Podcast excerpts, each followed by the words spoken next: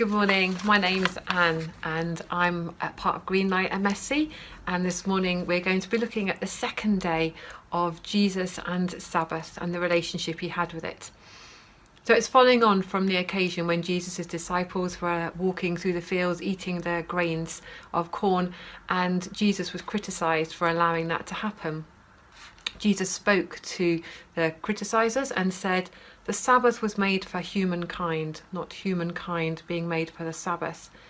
We're not to be rule based about the Sabbath, but we're to recognise this time as a gift. In today's reading, Jesus leads us deeper into an understanding of this gift. So I'm going to read to you from the message version, and it is Luke chapter 6. On another Sabbath, he went to the meeting place and taught. There was a man there with a crippled right hand. The religion scholars and Pharisees had their eye on Jesus to see if he would heal the man, hoping to catch him in a Sabbath infraction. He knew what they were up to and spoke to the man with the crippled hand. Get up here and stand before us, he said. He did. Then Jesus addressed them. Let me ask you something. What kind of action suits the Sabbath best? Doing good or doing evil? Helping people or leaving them helpless. He looked around, looking each one in the eye. He said to the man, Hold out your hand. He held it out. It was as good as new. They were beside themselves with anger and started plotting how they might get even with him. I don't know what your understanding and experience of Sabbath is, but for most of my life, to be honest, I've regarded Sabbath as being Sundays, a time for going to church, having a quieter day, and to be perfectly honest, a day of getting myself ready for the next week of school, making sure all my lessons are planned and I've got everything that I need. However, over the past couple of years, this view has been challenged with a call back to the heart of what Sabbath is. And Jesus speaks this challenge to me and to us again this morning. Sabbath is a time of rest and celebration which is modelled by God in creation.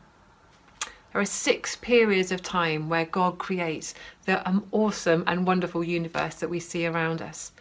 And then there is Sabbath, a time where God rested and celebrated all that He had made. So He walks with His newly created people. He delights in the creatures that He's made and their interrelationships. And He provides for and nurtures this wonderful new creation that He has made. I don't know if God has finished his Sabbath. He still sustains and provides for all that he has made, and he still loves all that he has made. He's in fact dying to have a relationship with us. God blesses Sabbath. For people, it is enshrined in the Ten Commandments to have one day a week where you rest and celebrate. For the land, his people are told to rest it one year out of every seven years, because God knows the benefits of Sabbath for his creation. He calls for all people to have a day where they rest and celebrate all that he has done and remember all that he has done for them.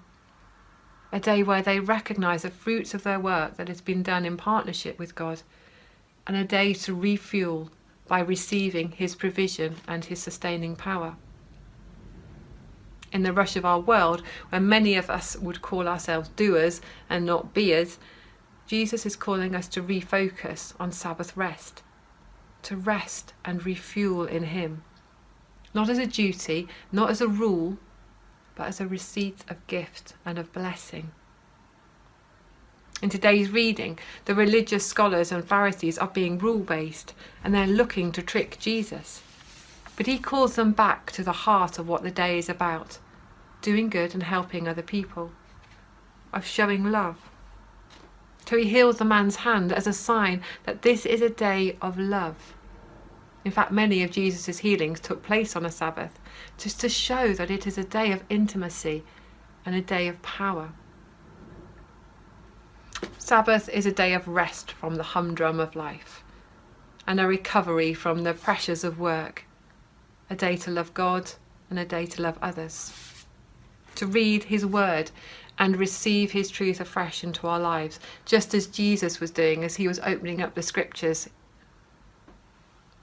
to have fellowship with others and allow God's healing power and love to flow, just as Jesus did when he was healing the man's hand.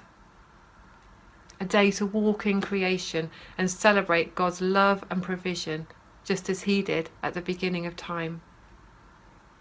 And a day to recognize that God is enough, that the world is run through him and for him, not through us and for us there is so much to learn about Sabbath and if you are interested I would really recommend you reading or listening to John Mark Comer but for now in the quiet let's recommit to spend a day in rest and celebration with God and receive his gift of Sabbath rest however that might look for us